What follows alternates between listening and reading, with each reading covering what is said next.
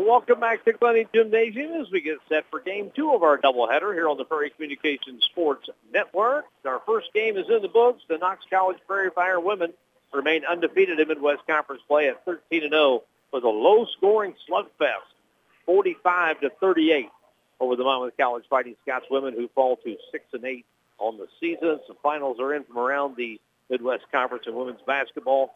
It was Illinois College over Grinnell 54 to 43. So Illinois College is now a game and a half ahead of the Illinois, or ahead, Illinois College a game and a half ahead of Monmouth for the fourth and final spot.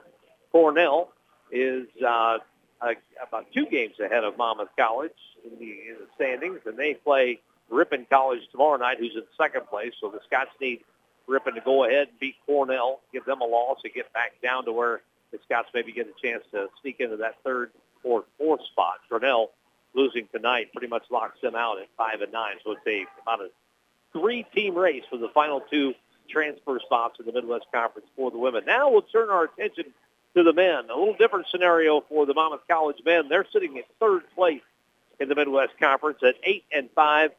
They are 12 and 10 overall. They are trailing Cornell College in second place by a game and a half at 9 and 3. On top of the conference is Illinois College at 11-1, kind of running away from everybody right now. Behind the Scots in the standings is Ripon and Lake Forest. Lake Forest plays tonight against Lawrence University, who's uh, in sixth place, but behind Monmouth College, two teams at seven and five, just a half game back. It is loaded from second all the way down to fifth place in the uh, in the Midwest Conference now on the men's side. So a big game for Monmouth tonight. They've already got a win over Knox earlier this season, back on January 28th, the Saturday afternoon that we brought you here on the Prairie Communications Sports Network. The Scouts got a seven-point win, 85 to 78. Looking at Knox, six and 15 overall, eight and four in the or uh, the four and eight in the Midwest Conference under fourth-year head coach Ben Davis with the Scots. Todd Scripps in his 12th season with Monmouth already got a 118 wins, uh, getting close to that 120 mark. Would like to get 119 tonight over the Knox College Prairie Fire and give themselves a little breathing room heading into their final two ball games, which will be played on the road. And that will be at Ripon and Cornell. Ripon right behind them in the standings and Cornell right above them. So the Scots could theoretically go 3 and 0 here and maybe get up into that number two spot under uh, under Illinois College and uh, and uh, get a chance to play Illinois College maybe in the championship. I know talking to Coach Scribsup, and you'll hear in the pregame interview here in a minute, uh, like to get another shot at Illinois College somewhere down the line. They really put it to the Scots uh, back on January 31st, a little over a week ago, 76 to 42, beat the Scots by 34 points. It was definitely like another shot at IC. And to do that, they got to get into the tournament first and, uh, and and work from there. I got a chance to talk to head coach Todd Stresson before the ball game uh, this morning uh, over the phone, and got a little pregame interview with with the coach. We'll come back with that Security Savings Bank pregame coaches interview in 30 seconds. You're listening to the Kellogg Printing pregame show. Kellogg Printing has been on the public square in Monmouth since 1924. Kellogg Printing is a full-service commercial printer serving local and nationwide clients. I'll be broadcasting this one with Nathan Believe, the sports information director here at Monmouth College from the Victoria's Furniture broadcast booth. Quality furniture at an affordable price located in Monmouth in the game powered by the Greater Warren County United Way, where 100% of your donations directly impact our communities. We'll back with Security Savings pregame coaches interview in 30 seconds.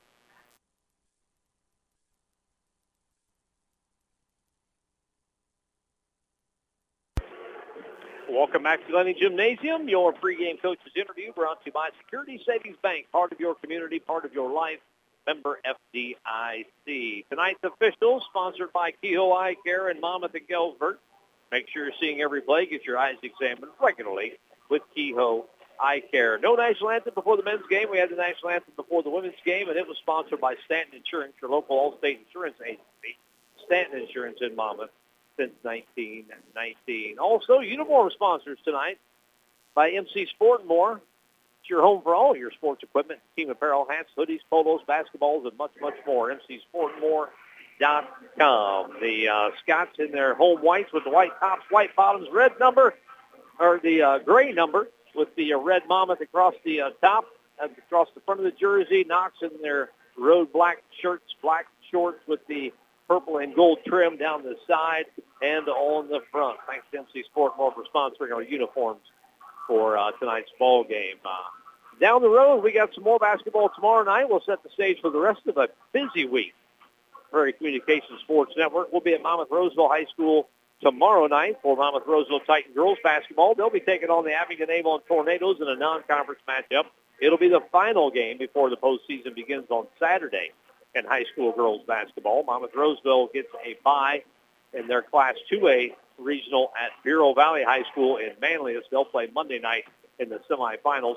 Uh, Abingdon Avon, who takes on the Titans tomorrow night, they do have a game on Saturday night, and we'll have that on the Prairie Communications Sports Network as well, as they'll be hosting their their regional quarterfinal opening round game, taking on Illini Central Greenview. We'll also have um, some Monmouth Roseville Titan boys basketball on Friday night as the Titans are on the road in a Three Rivers Conference West Division matchup with the Orion Chargers. That'll be on Sunny 97.7 WMOI. Tomorrow night's game will be on WRAM right here on uh, 1330 and 94.1 FM. And, and then we'll also have the West Central Heat girls basketball opening round regional game on Saturday afternoon from Biggsville West Central High School as they take on Payson Seymour at 1 o'clock. The Abingdon Avon game on Saturday night starts at 6. Our pregame shows will hit the air 20 minutes ahead of time. So that's what we got going on the rest of the week on another busy week on the Prairie Communications Sports Network. There'll be another busy week next week as well. Back to the game at hand. Uh, both teams getting warmed up here. About four and a half minutes left on the pregame clock. We'll see how these two teams stack up uh, stat-wise. Record-wise, it's Monmouth College at 12 and 10, 8 and 5 in conference play. Knox College 6 and 15 overall, 4 and 8 in league play. Offensively, Knox actually scoring more points. This is just conference games only. Knox scoring more points than Monmouth College in the uh, uh, in the in the conference. Or no, they got that wrong. It's the uh, Scots scoring more points conference-wise than uh, Knox College. 72 points for for the Scots in conference play. Uh, 68 and a half points for Knox. Defensively, this is where it really separates as the Knox College defense giving up 75 points in conference play. The Scots giving up 71, but a lot of that came from giving up 119 points to Grinnell on Saturday. They were well into the upper 60s before the game on Saturday.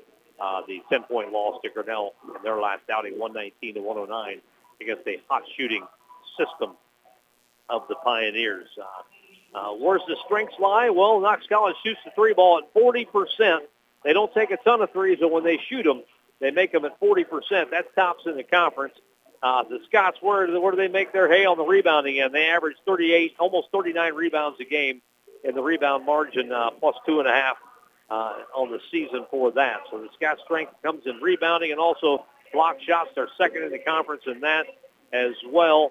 And uh, and so the Scots will definitely have a, a uh, advantage in the post tonight and that comes from Jordan Metcalf in his fifth year here with the Scots, originally out of Aledo, Illinois, Mercer County High School. You Monmouth area fans know all about Jordan Metcalf, and he's had a just a fantastic last two years. His, his uh, actually his senior year and his fifth year, an all-conference player last year, well on his way to an all-conference selection this year as well, averaging just under 15 points and nine rebounds a game for Jordan Metcalf. Uh, Kyle Taylor, a freshman from Moline on the uh, on the Scots roster, actually got a chance to chit chat with his uh, father, Sean Taylor.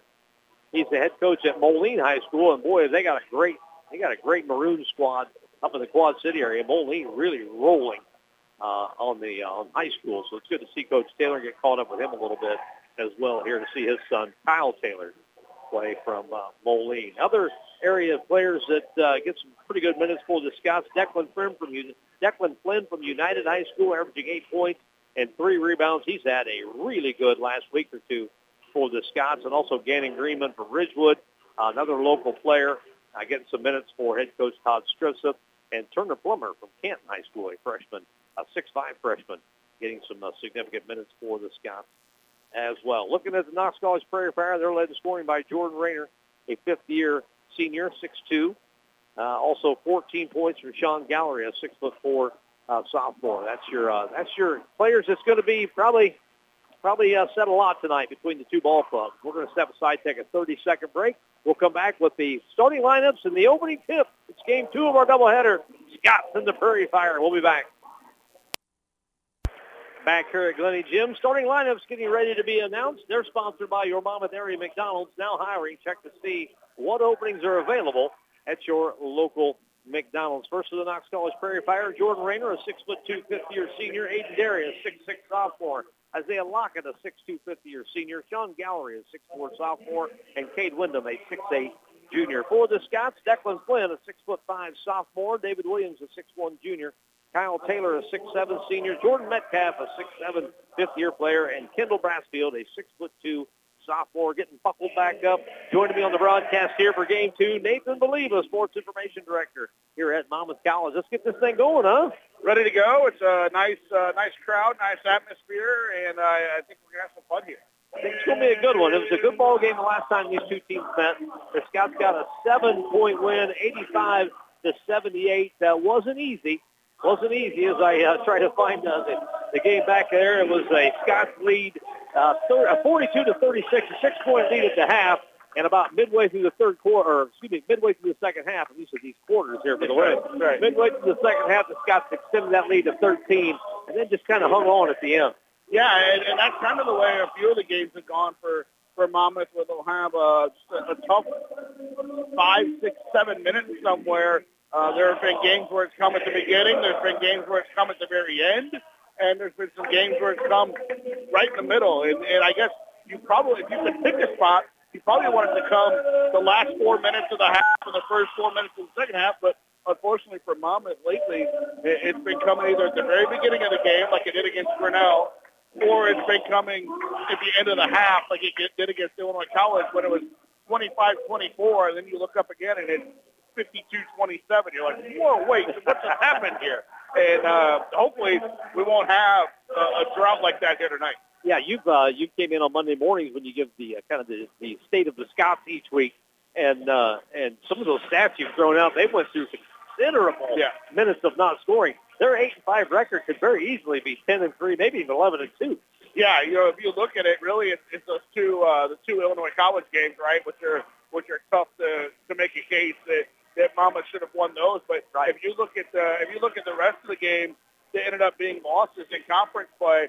Uh, you know, for for the Scots, it's uh, a game against Cornell that was a three-point loss with a 10-minute scoring drought. A one-point loss against Lawrence that had a, a five to six-minute scoring drought. And in that game against Grinnell the other night, where they just shot threes out of their mind like they haven't done all season. right. Just crazy stats that they've thrown out here. We'll see if the Scots can get one tonight. This would be a big one, plus it's a rivalry game, so you want to win that one anyway. Scots win the tip. No surprise there. Jordan Metcalf back to Kyle Taylor. And uh, I mentioned to the folks that we've got uh, head coach Sean Taylor, Kyle's dad, sitting right down a couple rows in front of us. Got a chance to visit with him before the ball game a little bit. He's got a really nice team. No, uh, no, no, Moline, no Moline game tonight, huh? Yeah, no Moline game tonight. Scheduled, so. scheduled that well. yeah, he did. I think he knows people. Scots turn it over on their first possession. Jordan Metcalf kind of lost the handle of it. Ooh, now he almost got a steal to reciprocate his his uh, turnover. It's switched off onto Jordan Rayner. Rayner kicks it back out to Isaiah Lockett. Lockett drives and getting in the passing lane was Flynn. So Lockett just knocked it back over into the corner. No good. Kyle Taylor with the rebound. One and done there for the Prairie Fire. Taylor gets in the lane. Back out to the right wing to David Williams. Now Metcalf back to Williams. He'll fire a three. Looks good from here. Uh, a little long. It was on target. We had the perfect angles, Matt, up here. Yeah, he's been knocking them down lately, especially here at home. And a foul on Kyle Taylor, who thought he was straight up, and so did Coach Scribseth on that side. But you look at uh, David Williams on the year, he's made 46 three-pointers in 22 games, shooting 35%, but he's uh, in the top five in the Midwest Conference, making uh, almost two and a half per game. Kyle Taylor, yeah, he, he looked like he was straight up. He was actually kind of giving some ground there. First free throw made by uh, Jordan Rayner. So the first point on the board goes to the Knox College Prairie Fire. Rayner averaging 15 points. That's tops for the Prairie Fire, a fifth-year senior. Seems like I've been saying Jordan Rayner for the last 10 years, feels like. Those three those are good by Rayner. It's that way around college sports right now with all these fifth years and transfers and six years. And you look up and you see somebody like wait, how is that guy still in school, right? I think Will Carius is probably playing for some junior college right now somewhere, probably on his that seventh or eighth year. Declan Flynn, the United product, gets the first bucket for the Scots, and it's from the arc. Big shot right there. When he gets going and his confidence is strong, the Scots are a completely different team. He had 26 points against the uh, Prairie Fire at their game uh, last week, and that was a new career high. Third time in two weeks he set a new career high. And driving baseline, getting a shot blocked by Metcalf was Gallery. He averages 14 points. Back out to Rayner. He'll pull up from the free throw line and make the shot. Or excuse me, Isaiah Lockett. Good shot there by Lockett. Got the Scots defense kind of going one way. Stop. Pop from the free throw line. 4-3 Knox. Right wing Williams. Dribbles back to the top of the key. Down left wing. Driving. And getting his shot blocked is Brassfield. Here comes Knox. Might have lost a handle on it on the way up. Back to Rayner. He fakes a three, driving on Kyle Taylor. Taylor hanging with him. Sends him right into the shot, the shot eraser. Metcalf. He's on the run. There's going to be a blocking call. So Metcalf, I think, we'll get a pair of free throws here. The official trying to peek in to see what the number is of the player still laying on the floor. Gallery's going to pick that up. Two blocks in the last two possessions for Jordan Metcalf. He's got a ways to go to get to the top four in Scott's history, which would put him at 95, but he's solidly in the five slot, right in the mid-70s. Sixth in the conference shot blocking, and Yuvraj uh, Sidhu right behind him Yeah. at seventh place. Yeah, they both do a good job blocking shots and taking care of the defense inside. Metcalf in the scoring column as he gets his first free throw to go. Good solid free throw shooter, 67% on a attempt. 100 attempts coming into this one. It's a lot of shot attempts from the free throw line. Yeah, and he's uh, been able to, to knock them down this year. He's improved in that category from a year ago. Got a, cup, a couple of free throws to go here. Now, bad pass or a, a, the pass receiver wasn't looking for the. Actually, it was a good pass. It didn't look like he was ready for that at all. He gets that clean. That's probably a layup. Missed shot by Kyle Taylor, but offensive rebound Declan Flynn to Brassfield, and he'll get the hoop and the horn. He'll get to the free throw line. I don't know what his total numbers were, but I walked past the uh, gym about four different times uh, yesterday, and Kyle Taylor was in here shooting threes. Uh, it's the other end of the gym, though, so maybe that's where he needs to go right now. But he was uh, was in here just shot after shot after shot. Second half, he's going to be lighting it up Yeah, with right. that basket. Right. Got to get him to the second half. Three-point play completed by Brassfield. Scott's three for three from the charity stripe here in the first three minutes. We are at the 17-minute mark. Scots have doubled up the Prairie Fire, 8-4. Lock Lockett holding. Running some cuts at the free throw line. Now coming to get the ball is Rayner. It's a screen from Aiden Derry. He has to give it up. In the lane is Cade Wyndham. Wyndham had a good stretch of time against the Scots in Galesburg where he played well. Well, as I say that, Wyndham just hits a three ball from the top of the key. He can, uh, he only averages five and a half points on the season, but I want to say he made really nice from three-point land, so that uh, that's his shot out there. The Scots are going to have to get out there on him. Now, the Prairie Fire don't take a lot, but they make 40% as a team. That's a fantastic team total. Yeah. Floater in the lane by Metcalf's no good. They're number one in the league in percentage, and they're dead last in the league in three-point percentage against, allowing 37%. So that's a spot where Flynn, Williams, Taylor, uh, a couple guys there on Mama's side can possibly take advantage of that because they don't get out and guard the three very well. Normally that gets skewed by Grinnell games, and they did give up 100 a couple of times to Grinnell, 101 and 107. So, so those well, all numbers are That's skewed very in the true conference. because the, the Scots coming into the last game were number one in three-point percentage defense, but hadn't played Grinnell a second time, and they shot 58%, and now all of a sudden Monmouth is fourth in the conference in three-point percentage defense. So you really have to you really have to look at it after teams have played Grinnell twice. yes, exactly, because I, I think I still had the rankings up on my computer from the first time they played Knox, and a lot of numbers shooting Yeah, from Monmouth. yeah. I'm like, what is Drastic. that? Oh, that's right, yep. oh, it's the Grinnell game. There's a foul on the inbound by Knox. Illegal screen or some sort of uh, call there. It goes against uh, yeah, Matthew Gariffi. 8-7. And now getting it loose along the baseline and missing the bunny was Turner Plummer. Boy, he'd like to have that one And back. he doesn't miss those often. He's the energizer guy that comes in off the bench, gets the balls, gets the loose balls, gets rebounds, and makes those shots down low. He's got a body up Wyndham here. The one-point lead for the Scots now, 8-7, poked away by David Williams. Shot clock down to 10. They get it to Rayner. Trying to move on Jordan Hill. Gets to the lane, no good. Loose on the floor. Picked up by the Prairie Fire. Firing a three, no good is Rayner. And That's a foul on Knox. Absolutely. He was down low trying to undercut Metcalf the entire way. He was backing up to force Metcalf away from the ball. He just looked over to his coach and his coaches had his hands up and what did I do? And the coach was telling him exactly what he did. So exactly what you just got whistled for.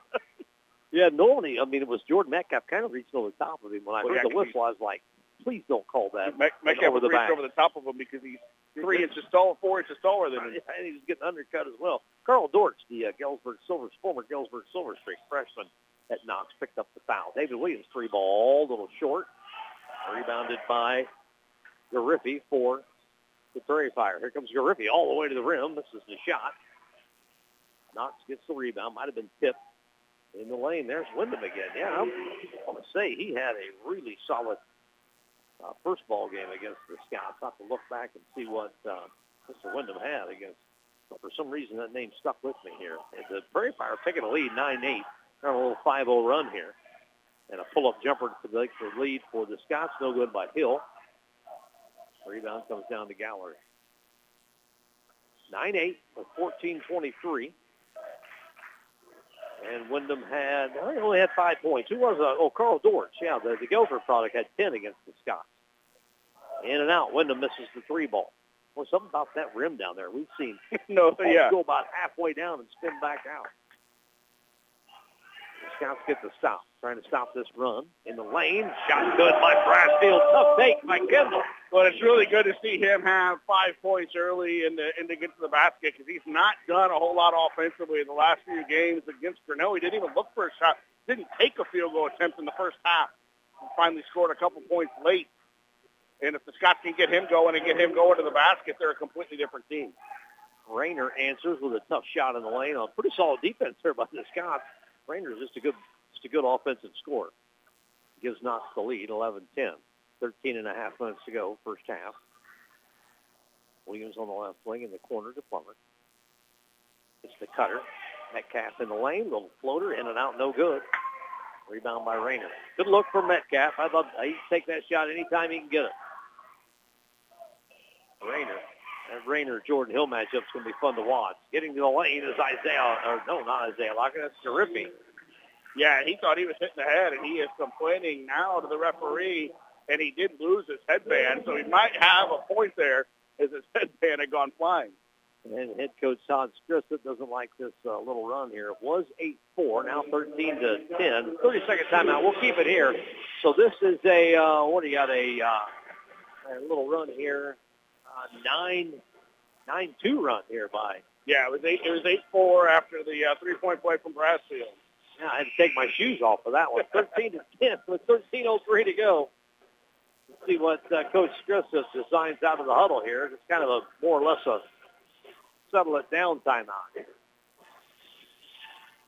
for Monmouth. Yeah, but I don't know what, maybe, I don't remember what really got my attention to Wyndham, but he had a, I thought he had a solid game. Maybe it was on the defensive end, but just five points against the Scots. Looking at it last time, Sean Gallery absolutely lit it up, averaging 13 and a half Yeah, he had a big game. He had a huge second half, just a huge second half, almost 20 points in the second half alone. And so far, And it, and it was Flynn in the first half had 20 and finished with 26.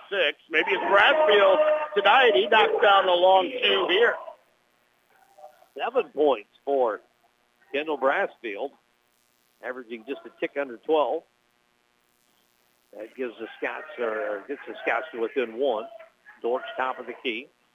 Left wing, ooh, the cutter across the lane. Good defense there by the Scots. Russell Wright saving it back in was Brassfield, but Knox comes up with it. Shot clock down to six. Driving is Wyndham.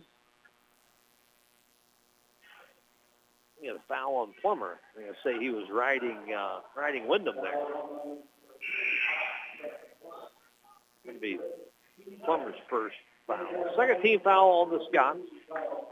Four team fouls already on Knox here early on. One of those games where you've got, you know, Monmouth Knox and close enough for their fans to come over, which they've done. That every single whistle is going to be met with a disagreement from a good portion of the crowd, and uh, or and sometimes even a lack of whistles is going to be met with. So hopefully these uh, the three gentlemen in stripes don't have their rabbit ears on tonight. There was a really good crowd at Knox that Saturday. Yes, there nice take by Jordan Hill. Nice little left-handed kiss off the glass down the right baseline there. Yeah, really good, really good. And for some reason, that gym at Memorial Gym over there at Knox just echoes. It was as loud a gym as I could as I could remember. Dortch again with a shot in the lane. He's got four points. The Galesburg Silver Streak staying home playing at Knox. Three-point lead for the Prairie Fire. Brassfield almost a and Kyle Taylor. Yeah, Taylor thought Sidhu was coming out to get that.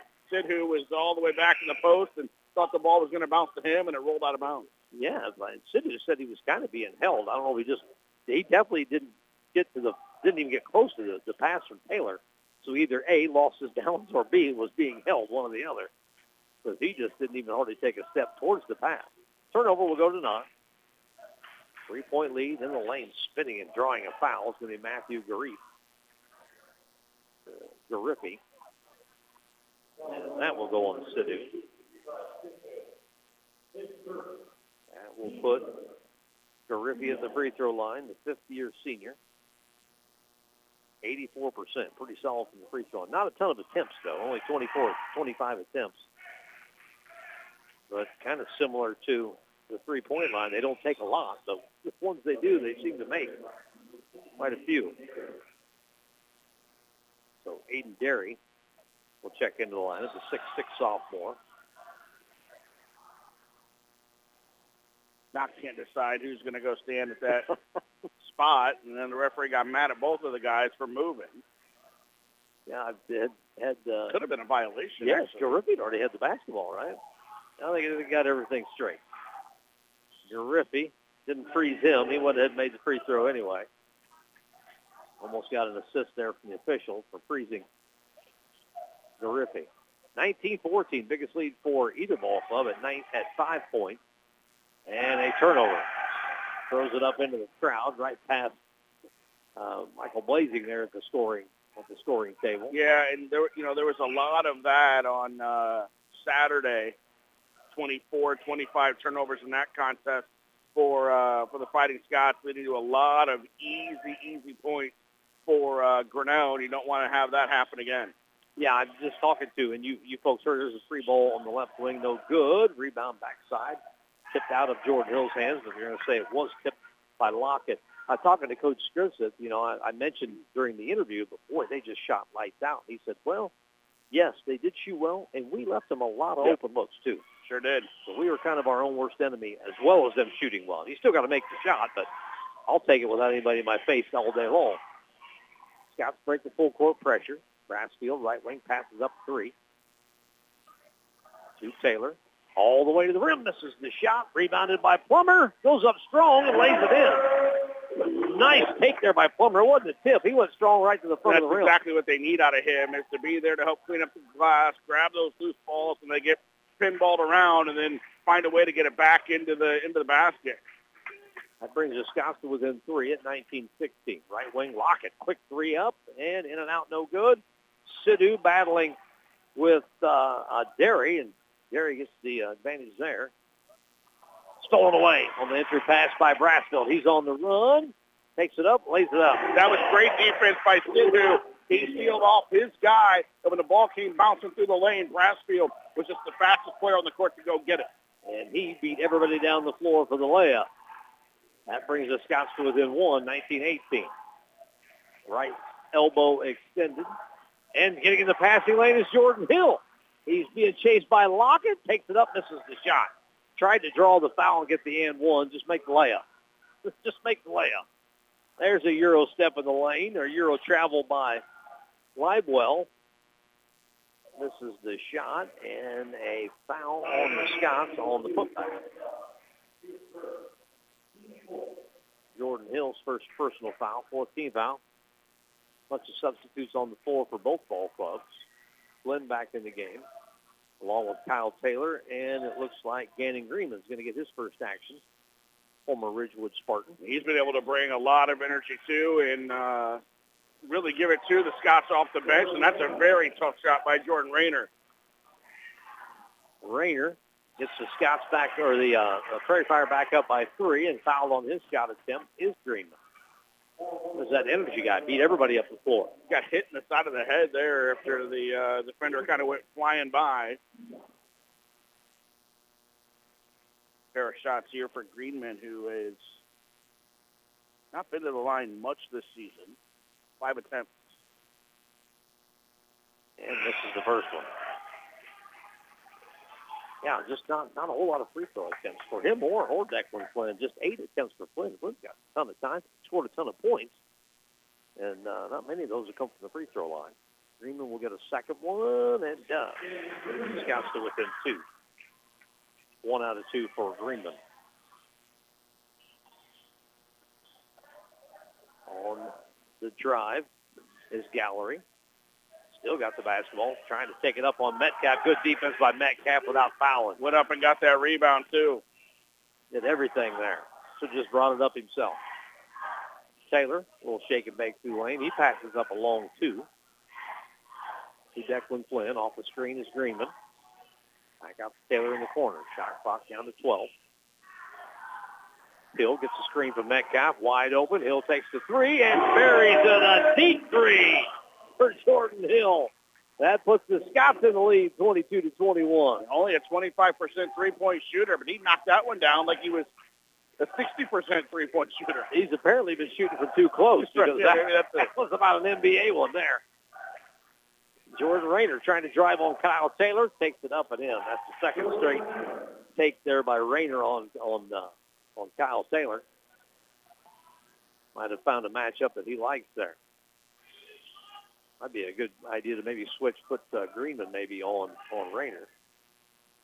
See if, Brass, see if Brassfield takes him when he comes back in. He's he's been able to guard the uh, the quicker perimeter guards over his time with Monmouth. kicked out of bounds by Knox, so it'll be Scott's ball under their own hoop. Trailing by one, 23-22. With 8-12 to go. Ooh, a cutter down the lane was Greenman. Just missed Yeah, he, he was wide open coming right through. I think Taylor's vision was blocked though by the big guy. Ooh, Jordan Hill gets the rim, misses his shot, but there's Greenman. Can't get the put back. He's out of bounds Yeah, and he picked it up. That was unfortunate. It looked like Hill got mugged underneath when a defender jumped in the air and landed on him, and then uh, Greenman had his own teammate behind his back and was trying to alter his shot because he thought it was going to get blocked, but it was a teammate. He put it too hard offside. Ton of contact there in the lane. No Got to put down these uh, easy shots. There's been four or five missed right at the rim so far in the first half. Taylor drives back out to Jordan Hill. Another long three. No good. Can't even call that a heat check. It only made one. Yeah, yeah, not yet. Here's Kyle three, Taylor though. will step up and miss a three. Gets Oh. the roll. I'll tell you what. One, for every shooter's bounce that we didn't get in the women's game, there's one back. And two, that's the exact kind of shot he needs to have fall in. One that hits the rim 18 times. See if that'll get Taylor going like he was back in January when he was shooting 60% from three-point over a five-game span. It's a it's a high three. There's Isaiah Lockett misses the shot. It's ah, just getting the rebound, standing on the baseline when he came down was Taylor. Yeah, it's a high archer, so you're going to get them high bounces. And boy, that's uh, I I'd already given up on that one after about the second I know, bounce. I know. yeah, you you were running back down court and start Yeah. playing defense. And the rebound goes down and on. The right wing is Gallery. Gives it up to Gariffi in the lane. Drawing a foul is going to be Sean Gallery. And that'll go on. It'll be the second foul on Hill, who can, I think, Hill gets himself a little foul trouble. Yeah, he just he averages the second most fouls for the for the Scots at about two and a half a game. Pretty aggressive Yeah, and, and when you look at and when you look at fouls per minute, uh, you know he's right up there because you know, he comes off the bench. Sometimes he's not even into the game for the first, you know, five minutes or so, whatever it might be. And, um, you know, Metcalf, who picks up a lot of fouls down low, is a starter and a guy that can give you, if he stays out of foul trouble, 30, 35 minutes a night. Both free throws, or just the first free throw, good. Let's see. No, both free both throws good. good. Yep. Both free 25 throws good all. 25-25 as we're right at the seven-minute mark here in the first half. They're six out of six from the line so far. Scott's there. What have I got? Scott four, Four four or or five. five. Yeah. Yep. The way it's supposed to be in college, isn't it? It is. Bam! Jacqueline Flynn lets the defense fly by and misses the shot. That was that was the one where the student section was ready to bring the house down if that fell in. The way you got the defender to fly right by. And Rayner with a three ball. So Rayner now with a quick seven points here since the midway point of this uh, first half. He averages 15 and shoots 41% from deep. Cannot leave him open. Williams, ooh, good cut by Greenman across the lane, or somebody, let me rephrase that. Somebody set a really nice screen for Gannon there. He ends up with the layup. So the Scots back to within one, 28-27. Crossover and a kick out by Gariffi. And Dortch gets loose underneath, shakes his man for a layup. Dortch was six. Dortch just averages three points, not even three points, a little under. And Taylor, a little floater in the lane, doesn't get it to go. Nice tip out to Flynn. See if he can save it. Can't quite save it before it goes out of bounds. Or his foot was on the sideline. That will go back to Prairie Fire. Got to get out on defense now and make sure that they can't get any of these easy, easy shots. And getting into the front court and calling a timeout is the Knox College Prairie Fire. So Coach Ben Davis will take the timeout. It'll be a 30-second timeout. We haven't had a break for a little bit. We'll step aside and take a break ourselves. 30-27, Knox leading Mom. Both teams back on the floor following the timeout taken by the Knox College Prairie Fire. Head coach Ben Davis in his fourth season. Scripted, Tom in his 12th year already here for the Scouts. 15 wins against uh, Monmouth, and that's or, excuse me against Knox for Monmouth. That's tied with the most wins he has against any team. He also has 15 against Illinois College. Spinning in the lane and losing the handle on the ball is Rayner. He thought he got fouled. Here comes Williams on the run out. No good. Flynn with the rebound. Baseline jumper is good. Declan Flynn with five points. And that gets the Scots to within one again at 30 to 29. Ooh, almost getting into passing lane was Jordan Metcalf. Regathering the ball was Nate Derry for the Prairie Fire. Back door cut. Tipped out of bounds by There's been a lot of those types of things tonight. The Division One team I watch, Marquette, they go all about deflections, and that's what Monmouth's been about tonight, getting all those deflections through the passing lane. And uh, two in a row, they've taken the other way for wide open layups. They just missed one of them and converted on that last one. Gallery. Nice Yeah, move. move by Gallery. Just a sophomore, six foot four sophomore. He had he had Brassfield in the spin cycle right there. Went right, went left, and came back baseline for the bucket. Four points for Gallery after a uh, almost a 30 point game, 30, 20 plus for sure. Last time these two teams met. Declan Flynn, right wing three is good. Nothing but the bottom of the net for Declan Flynn. I love the PA guy, Jake, with his three-point call. Gets the crowd fired up here at Glennie Gymnasium. And Declan Flynn with eight points, couple three balls. In the lane, floater, no good. Rebounded by Metcalf. Wyndham misses the shot. Coach uh, told him to go. He wants them to get down the field, use their athleticism here all the way down the court. Metcalf almost got bumped all the way out of bounds, but somehow athletically got it out to a guard out on the right wing. Now Taylor in the lane. His scoop shot is no good. Little runner in the lane kind of flips up, no good. Contested layup missed. With four minutes to go, first half. Tied at 32.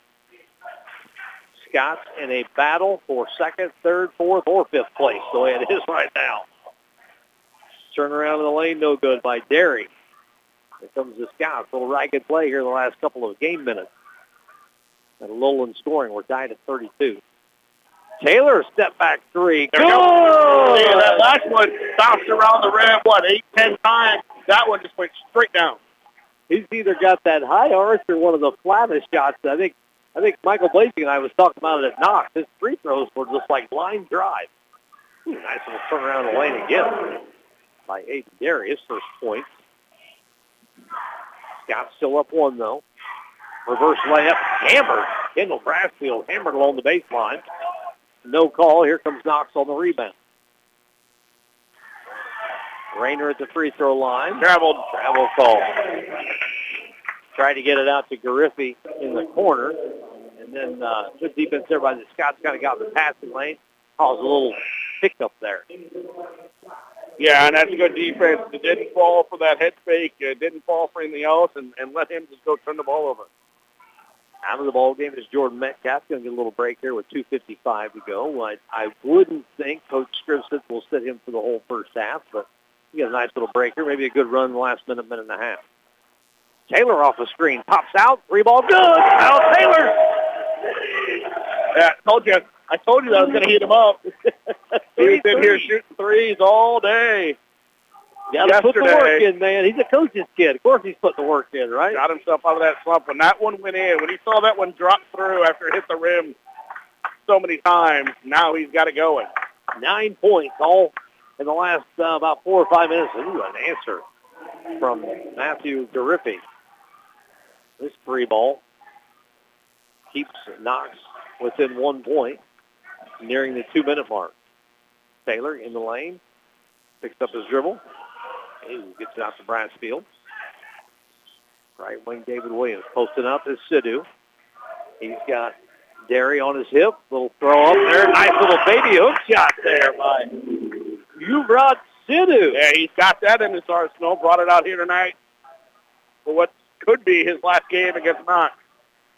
40 to 37. Scots by three. Rayner, shake and make move on Taylor, gives it up. In the lane to Russell Wright. Three ball, no good. On the wing by Gariffi. Taylor pulls down the rebound. Bodies all over the court at that end. Yes, it is. Guy's going all out right now. Sandler in the lane. Picks up his dribble. He's swinging around the arc. I thought Sidhu was going to shoot that. He wanted it from the free throw line. Fire that thing, Yuvraj. Let's see. He's one for ten. So he has he has taken a few. And a check from behind on Aiden Derry, little forearm into Sidhu. He was getting ready to spin baseline there. There was nobody in the lane. If he gets if he gets to the lane clean, that might have been a two-hand flush on the baseline. Metcalf back in. Sidhu will come out, gets a nice round of applause from the Scott side. Bunch of high fives from teammates when he goes to get himself a drink of water. Minute 13 into Slim. Return pass to the inbounder, Taylor. Loses a handle on the basketball at the free throw line, but gets it into Metcalf. He goes up. No Tough shot.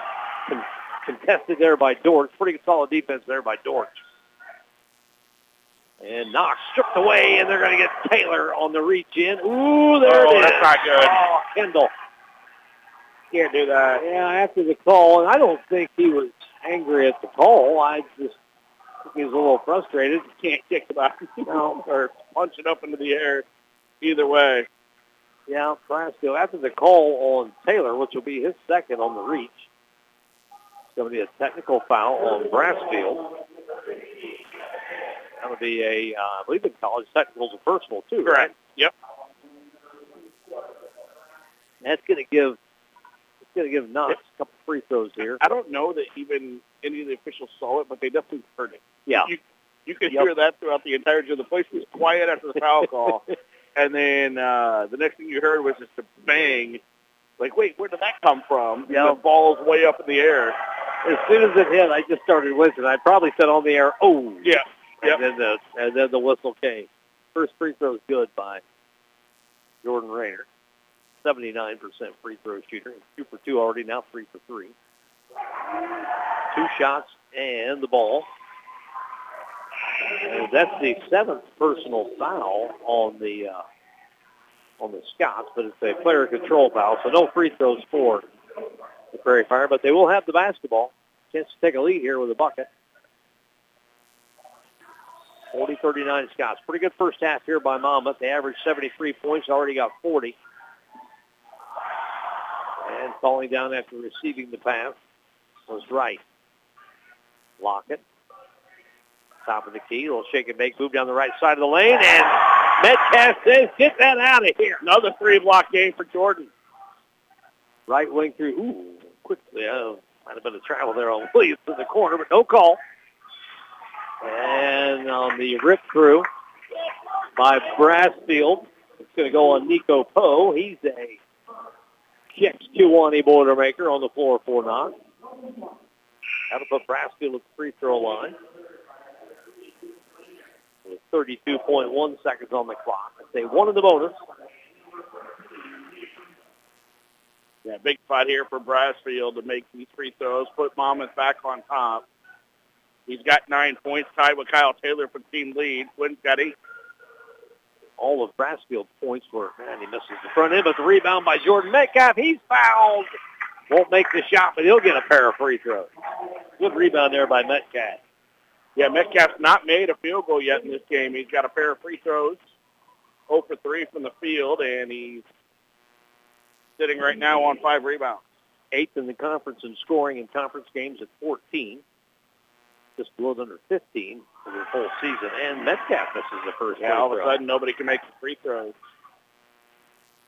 Makes the coach's gray hair get a little grayer. and gets the roll the second one down. So three points, all from the free throw line for Metcalf. Shot clock is, boy, there's probably about two or three tenths of a second from just being able to shut the shot clock off. So I'm guessing Knox will hold for one here, down by two. Dribbling out near midcourt is Jordan Rayner, guarded by David Williams. Rayner down to seven, down to six, down to five. Rayner still holding the basketball with three. He'll get down the lane. Shot scoop, no good. Tip is no good. Scots will take a two-point lead into the half. 41-39. Pretty solid half there by the Scots. 40 points in the first half for a team that averages about 73. They'll take that any day. Yeah, absolutely. We'll we'll take a look at the stats in uh, halftime and see where they're shooting, but it feels like uh, everything's been going the Scots way. We'll be back in three minutes with the halftime show. Scott's lead the Prairie Fire 41 to 39 here on AM 1330 FM 94.1 WRAM. We'll be back in three minutes. Back at Glennie Gymnasium as we start the halftime show, sponsored by LMP Insurance Agency for your auto, home, commercial, life, and farm insurance needs. Contact Rachel Kunkel or Julie Martin at 734-2116. Scots lead at the half, 41 to 39, and a big ball game for uh, for the for the Scots. They uh, looking at the standings, and we talked about this a little bit uh, during the pregame show, but uh, we can kind of revisit it here at the halftime show for you late late bloomers or late late listeners to the show. It's a big game for the Scots tonight in the standings. It sure is, and uh, you know, you look at, at what's going on uh, around the rest of the the conference too, and it's going to make for a big game. Lake Forest and uh, and, and Lawrence in that contest, which will have an impact on this one and, and everything that's happening here. So Lawrence has a 35-31 lead against Lake Forest right now with three minutes to go in the half. That would be a big one. Getting Lawrence, uh, given given Lake Forest, one of the teams a half game behind Monmouth entering tonight's play. Get them another loss and just a little bit more cushion. You're just looking for cushion at this time. Yeah, you absolutely are, and it just gives you a little bit of a uh, uh, uh, little bit of a buffer. You've got margin for error, uh, and, and you don't have uh, maybe as many nerves. You can play a little freer. Scots uh, at eight and five in conference play, twelve and ten overall. Um, uh, looking at the uh, stats, you got any? You got the stats in Yep, from the, I got uh, 'em. crew. What what jumps out at you there, Nathan? Well, uh, the first thing that jumps out is uh, is your your three point shooting. Monmouth is six for eleven. Uh, Knox is three for ten. So uh, you know, right there, that's uh, that's that's Monmouth plus nine points right there. Um, overall shooting from the field is pretty even. Monmouth's 15 for 33, 44 percent. They're 14 for 31, 45 percent. Rebounds are even at 15. Uh, turnovers are even. Uh, obviously, there was the one technical, but the difference really uh, for, what for Monmouth's favor is while turnovers are even, Monmouth has scored 10 points on turnovers. Knox has only scored two, so they've done something with those turnovers. Uh, and then second chance points is 11-6 in favor of Monmouth at this point right now. They're plus two points in the paint. They're plus three at the free throw line. So a couple little things there, but a couple big ones that are in Monmouth's favor. Yeah, that's the that's the whole thing. It doesn't matter what level it is, whether it's whether it's the NBA college, high school, or even junior high, if you, if you can get the turnovers, that's great. But you got to cash in on them. They don't do you any good if you don't cash in on them. Yeah, and we saw that in the uh, the women's game earlier where Monmouth was big on turnovers but couldn't turn those into any points. So, you know, if, if you're not going to do anything with it, then you don't need the ball. The first game tonight, this is our second game of the doubleheader. Our first game tonight was the Monmouth College Fighting Scots women and the Knox College Prairie Fire. Prairie Fire coming in at 13 and 0, or uh, 12 and 0 entering tonight's ball game. They left 13 and 0 with a 45 to 38 win. Uh, that's a that's a final score, folks. That's not a halftime score. 45 to 38. They just had uh, had some issues putting the ball in the hole. Both teams did, and I think I think a lot of that you could say was probably on, uh, on pretty solid defense for both teams. But neither one of them shot the ball well. Uh, shot the ball really well. Yeah, the lowest tally that uh, Mama's had uh, all season as far as that goes too. Let's take a two about a two minute break. We'll come back, and there is a big track meet going on this weekend for folks that didn't get to hear the uh, halftime show during our first game. I'll let uh, Nathan Believe, the sports information director here at Monmouth College, kind of talk about what's going on. Uh, big track meet in honor of a uh, just a, a uh, an amazing head track coach and, and uh, athletic director here at Monmouth College, Roger Haynes. We'll come back and talk about that in two minutes. Back here at Glennie Gymnasium as we uh, continue the halftime show sponsored by LMP Insurance Agency. For your auto, home, commercial, life, and farm insurance needs, contact Rachel Kunkel or Julie Martin, 734-2116. We'll get the uh, first half scoring for our halftime scoring update sponsored by Save a Lot Foods in Monmouth. Save a lot of time, save a lot of money, save a lot of food store in Monmouth. First for the Knox College Prairie Fire. They were led in scoring by Jordan Rayner's 13 points, 7 points for Matt Gariffi, 6 points apiece for Sean Gallery and Carl Dortch, and 5 points from Cade Wyndham from the free throw line, 8 of 8 for the Knox College Prairie Fire in that first half. For the Scots, they were led in scoring by Kyle Taylor and Kendall Brassfield with 9 points apiece, 8 points for Declan Flynn, 5 points from Jordan Hill, 3 points from Gannon Greenman and Jordan Metcalf, 2 points apiece for Turner Plummer and Yuvraj Sidhu. There is a uh, a uh, great event going on on campus this weekend. It's the first annual Roger Haynes Memorial Indoor Track Meet. Uh, I got Nathan Believer with me, the Sports Information Director here on the broadcast with me for Monmouth. What a what a fantastic weekend uh, on the track for head coach, or former head coach Roger Haynes, uh, still the athletic director here at Monmouth College. Yeah, absolutely, it sure is, and uh, you know everything that's going to happen on Saturday is going to be a whole lot of fun, and uh, looking forward to honoring Coach Haynes. You're talking about a 53-time uh, uh, Coach of the Year, an 83-time conference champion, more than 200 All-Americans, uh, 12 national champions. He's also got, uh, you know, four top four finishes. He's got 23 top 20 finishes. When you look at the individuals that have won conference titles, it's uh, uh, close to a thousand, and uh, you know, with individuals and relays and everything there. So just a fantastic uh, career that he's had. Uh, still here as the athletic director, just not coaching track anymore. And uh, we've had some really good track performances so far this season, individual performances. Uh, they're still trying to find right combinations of relays and stuff like that since a lot of these meets early in the year don't even keep team scores uh, for different things that are happening. That'll all matter coming up in Jan- uh, February 24th, 25th over at IC for the uh, the conference championship. Um, but, you know, you look at the weight throw and the, the throwers, Caleb Silverman and Shane Anderson have uh, won that every single meet this year. They both have been a conference performer of the year. Reed Wilson has won every uh, pole vault he's been in, uh, at least as far as Division Three. He did lose to a Western Illinois uh, Division One kid last week, uh, but he was tops among all the Division Threes. He's ranked nationally in the top 20. So Caleb Silverman in the weight throw. So Shane Anderson in the weight throw. Uh, the relays have, have been pretty good. I know Coach Woodard's trying to get some people to get some a uh, little bit better performances and get more consistent. But Addie Cox, Maddie Bowie, Amanda Dival all had great throws on the women's side. Uh, so there's going to be a lot of uh, a lot of contenders for conference championships, and hopefully a few qualifying for uh, the national meet coming up uh, in, in about a, right about a month from this weekend. Actually, it'll be that March 11th, 10th, 11th, 12th weekend for national it looks like uh, the new coach Brian Woodard has just kind of taken the program. He's been around the program for many yeah. many years. Yeah. He just kind of he just program's just going to continue along, man. Yeah, he's had more than 20 All Americans as, as throwers in there too, and I know he's looking forward to uh, uh, you know, letting his program shine this weekend. I, I think we've got 20, 25 uh, recruits on campus that are that are coming in to uh, to check the place out. So this is a big weekend overall for the for the track program and a great way to to honor Coach Haynes. And I know that's that's the thing about about Coach Haynes and, and you know we call them track coaches.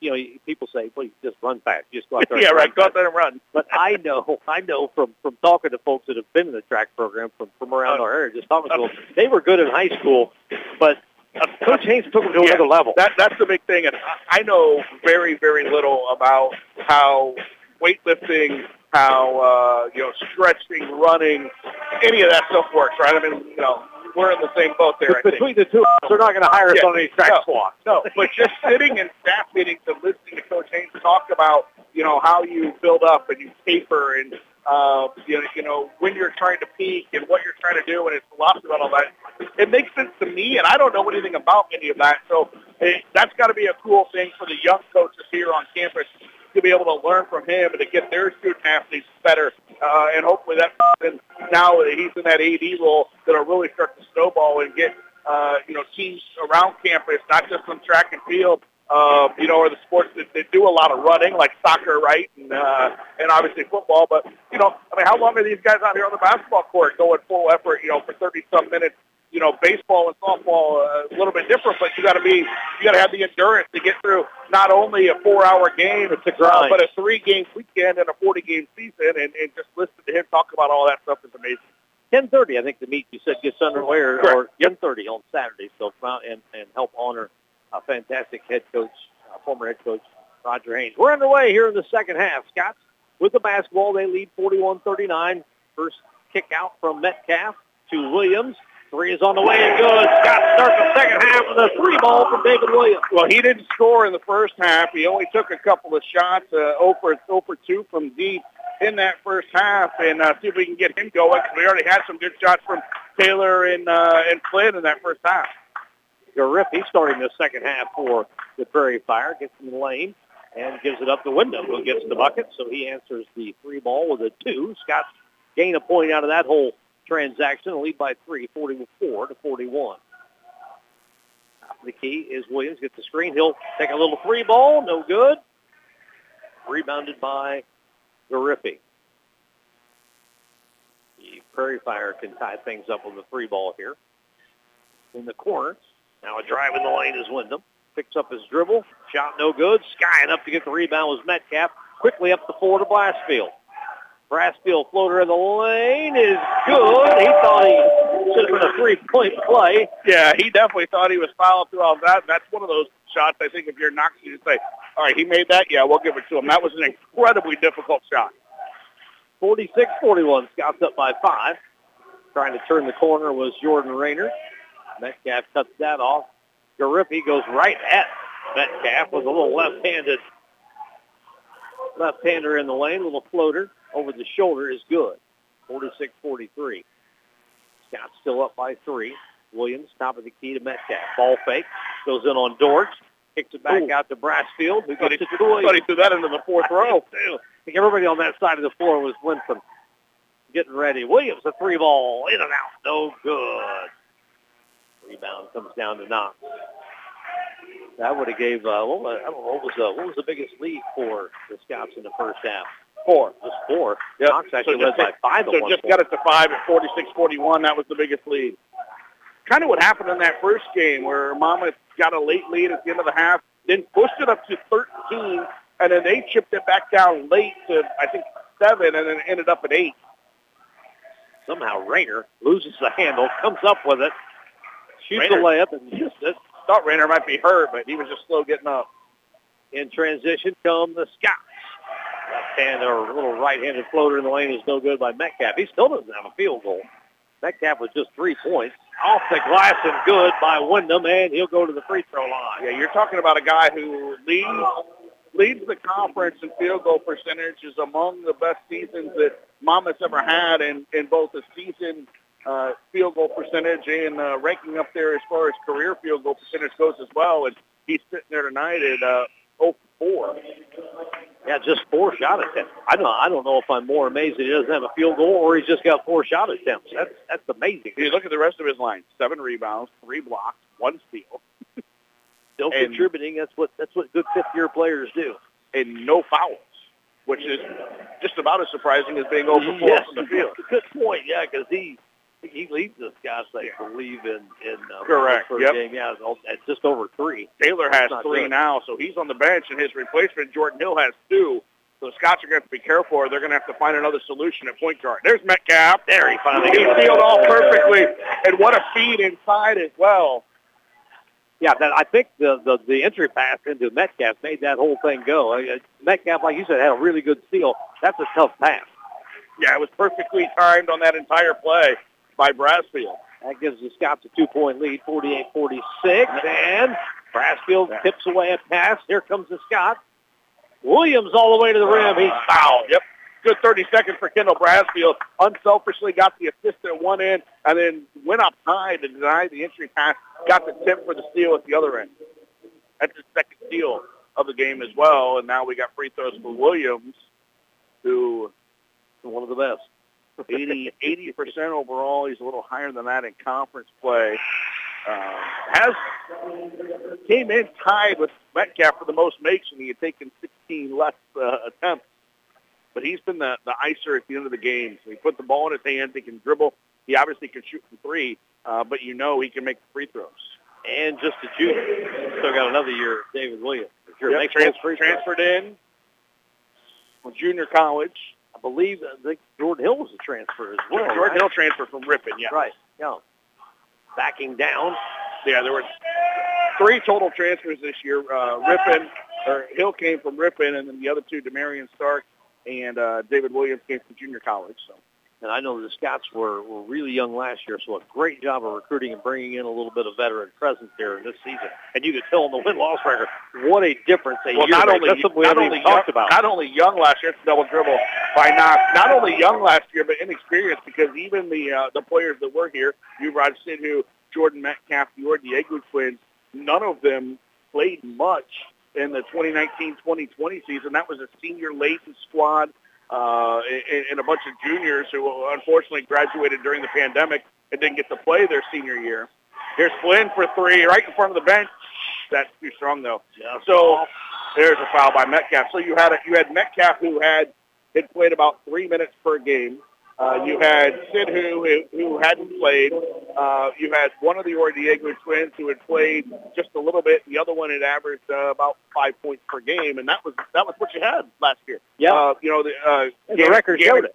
Gannon Greenman's brother uh, is, as well, and and uh, and Breckscheid. But again, they had played very very little. Yeah, I talked to, uh, it's uh, 50 to 46 after the two free throws by uh, David Williams. So the Scots up by four with 15.40 to go. Talking to Coach Joseph summer before last season. And I said, hey, Coach, what's, what's the season look like? And he knew even in the summer, he's like, it might be a little, might be a rough year this year. It might be a little rough this year. A lot of Yeah, but you're able to get a lot of minutes for Declan Flynn. You're able to get a lot of minutes for Kendall Brassfield, and both of those guys are uh, really contributing this year. Pass is picked off. Brassfield trying to find Jordan Hill in the corner. Here comes the Lockett. Euro step, shot no good. Rebound by Metcalf. Here comes the Scouts on the run. Now we got Technical, technical yep. foul on The crowd's Isaiah gonna love that. I think the Scots might have maybe wished they'd waited a couple of seconds because it looked like it was a two-on-one developing, but you'll take the uh, free throws here. Yeah, same referees called them both. Yeah, as soon as he, as soon as he put the technical, just looked right at Lockett and shook his head like, yeah, I think he probably knew this was Yeah, coming. yeah.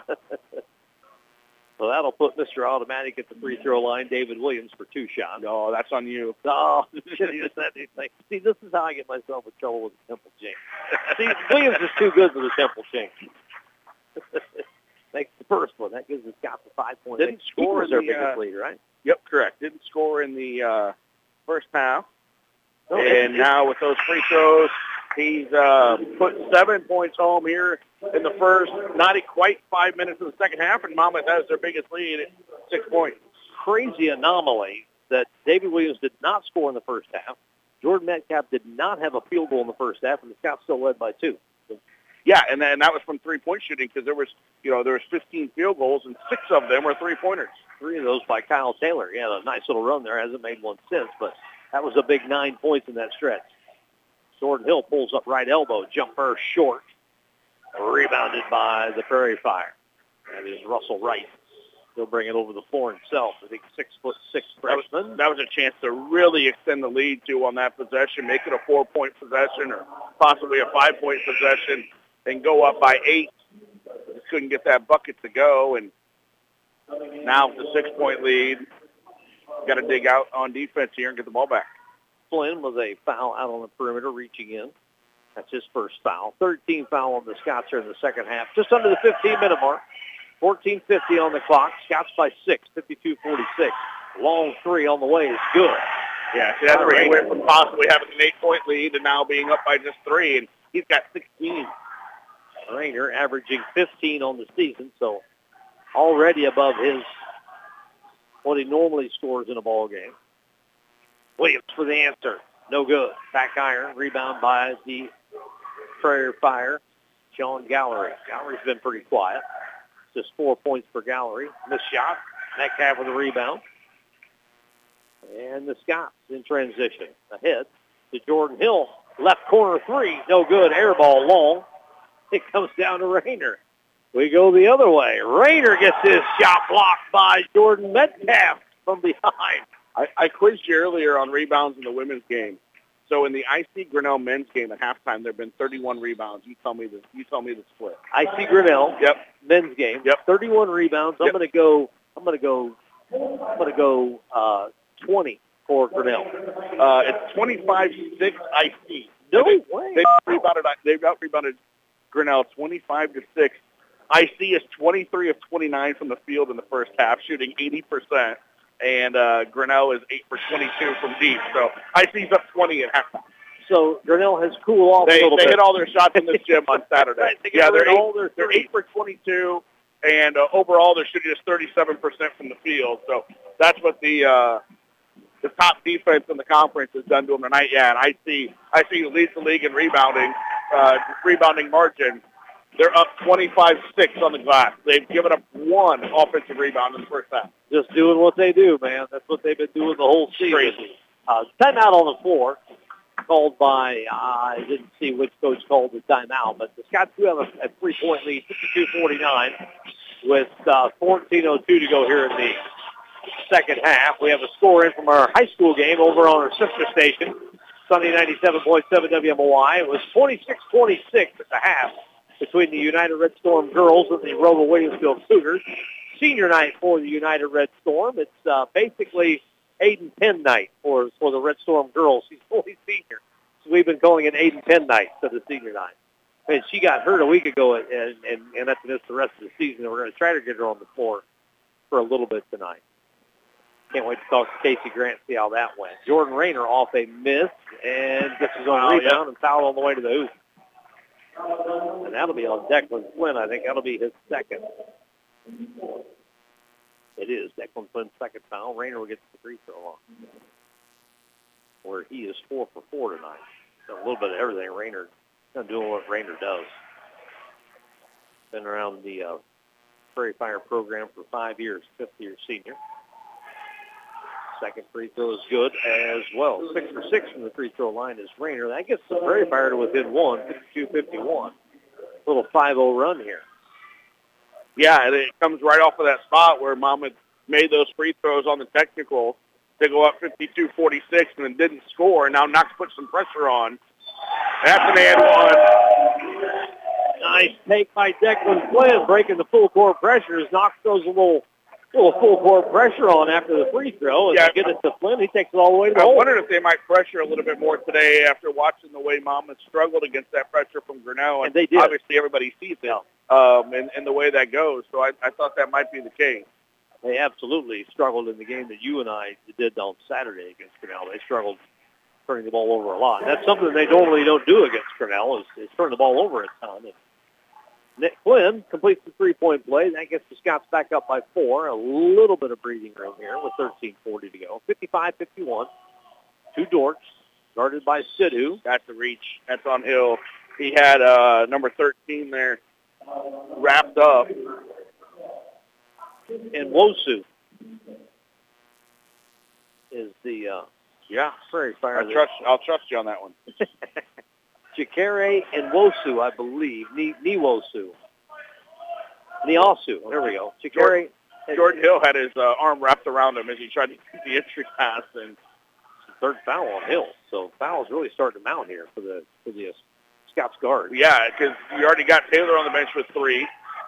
Now he's got three. Jaden Ellison played a couple minutes in the first half, but hasn't played much on the season. Brassfield jumper from the free throw line is no good. With the rebound comes Gariffi. Scoop shot. Boy, circus reverse layup. Who's hurt. He took a tough, tough fall on that right elbow and is uh, wincing in pain right now, and he's trying to get up in the post. Yeah, and uh, with with uh, Jordan Metcalf kind of getting a break here, he can just get maybe one.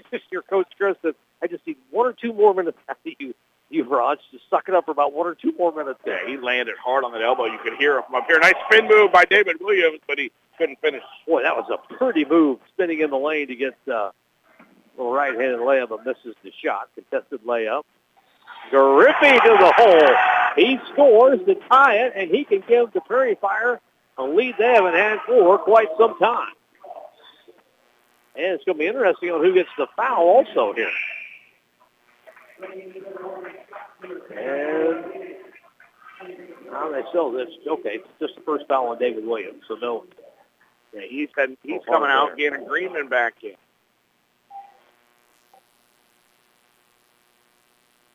It'll be Gariffi for the lead, and he back irons the free throw, and the Scouts run down the rebound. So we're tied at 55.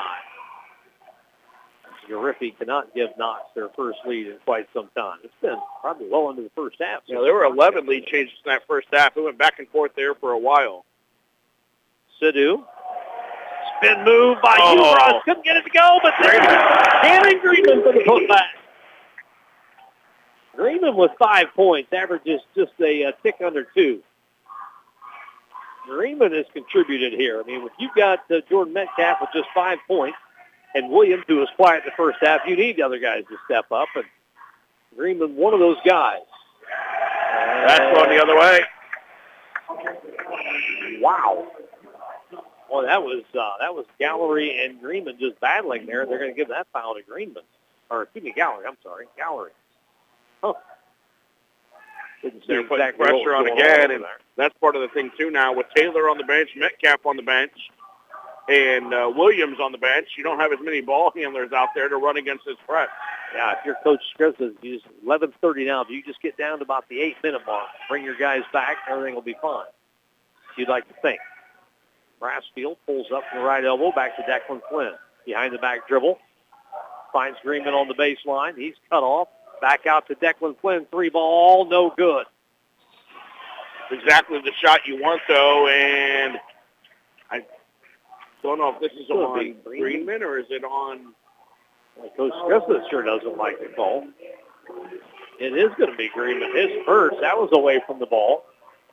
Scouts with their 17th foul. So the yeah, they're shooting Fires for last 11 minutes. Yeah, I don't. right there. Yeah, I didn't exactly see what it was away from the ball, but I know Coach Scoop was basically right in front of Scott's bench, so he had a good view of it. They were 8 for 8 from the line in the first half, 11 out of 12 in the game. First free throw is good by Wyndham. He completed a three-point play earlier in this second half. He can give the Prairie Fire a tie here with a free throw. And misses it. So one out of two by Wyndham. Scouts still lead by one, and Flynn clears the rebound. Flynn's had quite a few rebounds tonight too. For uh, what's what's uh, uh that's average? Number he averages, yeah, he averages three, so that's double what he uh, what he normally produces. All the way to the rim and scoring is Kendall Brassfield. He'll get to the free throw line. He's in double digits. That's exactly what the Scots need with Metcalf and Taylor and Williams on the bench right now somebody to step up, and it's Brassfield on this possession. Brassfield with 13 points, average is 12. and a good free throw shooter. 66%, pretty solid in today's in today's game Right. anyway. See if Brassfield can give the Scots a four-point lead, and he does not. But the Scots, Sidhu gets the loose ball rebound back to Brassfield in the corner. And now we got two guys battling on the post. And both Sidhu. teams are going to be in the bonus. For the, uh, they got one more to give, I guess. It's going to be a lot of free throws. Yes. Sidhu's coming out for Metcalf, and Declan Flynn's coming out for Turner Plummer. I was uh, trying to see who that benefits, and both of them are right around 64, 66 percent. There's a bunch of youngsters behind the uh, Monmouth bench wearing ICS shirts, and I think they all have uh, Declan Flynn fatheads. The whole posters. family. I'm looking Yeah. straight across. I know. The, the one kid was just holding it upside down, maybe on purpose. Who knows? I don't know if that's a distress signal or not, but they're having some fun over there for sure. We get security over there behind the Scots fence. Jordan Hill a three ball off the inbound. And he gets the lead back up to six. Got to kind of weather the weather the uh, the, the uh, firestorm here. With just over ten and a half minutes left, pull up jumper is good. Every time Monmouth extends that lead, they come down and just hit a shot. You need to have, I think it's going to be a timeout knock before Monmouth inbound, but can't get those back-to-back stops after a bucket. That's the big thing. Coach Joe Cisco spends some of his time out talking with one of the officials. 62-58. It is a full timeout. We'll take a one-minute break. Scots by four here on WRAM. Both teams back on the floor following the timeout. Scots with the ball, and they turn it over. And they foul behind the Oh, play. that's a, There's uh, a cheap one there. It's going to go on probably Metcalf. Metcalf, yeah. It'll be his second. I know it's only his second, but there's still 10 minutes left, and you can get you can get a couple Yeah, pretty and quick. bonus. Yeah. Another good point. Yeah, we're gonna both teams gonna be in the double bonus here by about the eight minute mark. At the free throw line for one of the bonus is gonna be Sean Gallery, a sixty three percent free throw shooter. He's two for two tonight. Just four points for Gallery. And misses the front end and battle for the rebound. If they got the timeout? I think Monmouth called Yeah. timeout. Yeah. wow, Jordan Metcalf, Metcalf, Metcalf ran in there and called timeout while Jordan Hill and Turner Plummer were going for the ball. So it'll be a 30-second time. We'll keep it here since we just had a uh, minute away from you folks. 62-58, the Scots with a four-point lead. 18 points for Monmouth up on the board. Six for the Knox College Prairie Fire. So both teams in the bonus, and the Scots really close to putting Knox into the double bonus here. Yeah, this this last 10 minutes, you don't have any dinner plans, do you? No. There- There's going to be two options on that.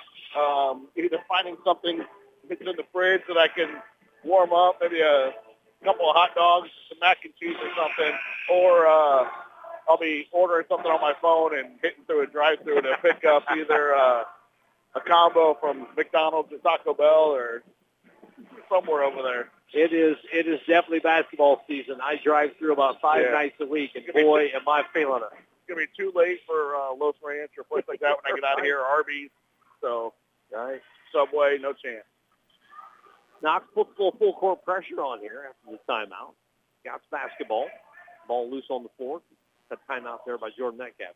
Wait for your. Uh, that Ah. I was just going to say you don't want to waste the timeout and turning it over. And Jordan Hill fouls Matthew Gariffi on the run out. Jordan Hill, that'll be his fourth for Jordan.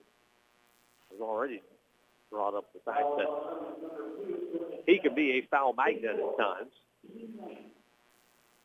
It's like Kyle Taylor's going to check in after the two shots here from Gariffi. Yeah, this is the, the last uh, last home basketball game of the year, and uh, we've got we got licensed lacrosse. So there's a couple of midweek night games coming up. One for women's lacrosse on February 21st, and then uh, no more really night games until we have one uh, one home lacrosse game in April that's uh, that's on a Wednesday night. And everything else is either on a on a Saturday or in baseball and softball's case got to be done before it gets dark, one way or the other. One way or the other, it's going to be out of out of night. That's for Either sure. done or Mother Nature's putting a suspension on it. One of the two. One out of two free throws from Gariffi. That makes it a three-point game, 62-59. Scott's with the basketball and three-point lead. Taylor gets a screen from Oh, Metcalf. that's not the right call. Oh, wow. That is a tough call on an illegal screen on Metcalf. I did. It was right in front of us, and there wasn't really a whole lot of block, people blocking us out. Didn't move a whole lot there. No. That's, that's a tough one. That is a tough one. And like I said, you could go from uh, Metcalf went from zero to three pretty quick here. He's going to go to the bench. I think Sidhu's ready to check in. He's got to get through this possession without picking up another one. And as far as offensively, just five points for Metcalf. Coach Kristen is out on the floor and a three ball after a missed call by the official. We're tied. Yeah, coach is hot right now. I don't blame him. Yeah, he was he was almost out the midcourt there. I think if an official would have actually saw he might have got beat up. Plummer drives in the lane, and he's going to be fouled. Boy, we're just Uh, this is going to be a free throw shooting contest Yes, now. we, it is really, really tightened up, and it hasn't been a. I wouldn't. It's not what I would call a physical game today. I mean, normally when you get a couple of rivals, it can get kind of physical. I haven't seen anything out of the ordinary, and they're really tightening things up. They they shot eight free throws in the first half. They've already shot nine in the second. Monmouth shot eight in the first half. This is going to be uh, number seven, and then possibly eight for Turner Plummer, who is only gone to the free throw line 21 times this season. And now we have a discussion whether this is a one in the bonus or a two-shot foul. The baseline official put the two up. The uh, official out here on the side said, no, no, no, it's a one in the bonus. I thought it was a one in the bonus. I don't think Plummer had gotten anything up to the rim. And misses the front end, and the rebound comes down to knock. They can take their take another lead. I guess they did they end up getting the lead here in the No. second half? I No, haven't led us in the tied a first couple half. times Yep. and almost a turnover, almost a turnover by Gallery in the lane, stripped away. Good hands by Kyle Kyle Taylor. Taylor knocked that away, and who picked it up.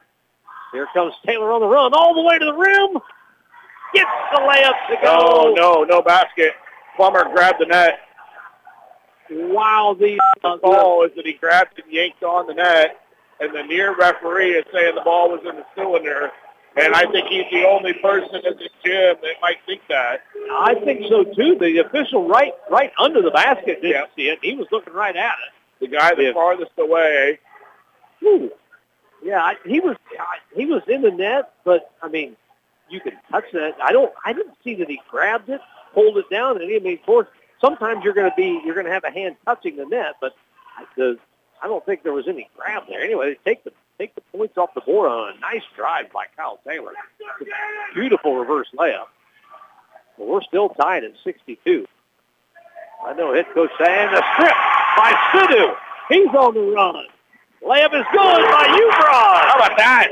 A strip, a steal, and cruising in for the layup for the six-seven Texans. And a big smile from Yuvraj when he got down. He's still smiling. He said, I took that thing coast to coast, baby. Spinning in the lane, giving it up to Dortch. Shot no good. Rebound by Declan Taylor. As Gariffi gets in the lane, gets it to Dortch. Now almost a reach in there on Gariffi. That could have been called. And a miss. That would have brought the house down right Yeah. there. I'm not sure anybody would have heard you or I for the next 10 or 15 seconds if that three ball goes. But the rebound comes down to Knox in the lane. Gariffi travels, no call, shot's good. And Gariffi gives Knox their first lead. No, it's tied, 64-64. I forgot about the uh, Sidhu layup. So we are tied at 64. 30-second timeout. We'll step aside, take a quick 30 ourselves. We'll be back.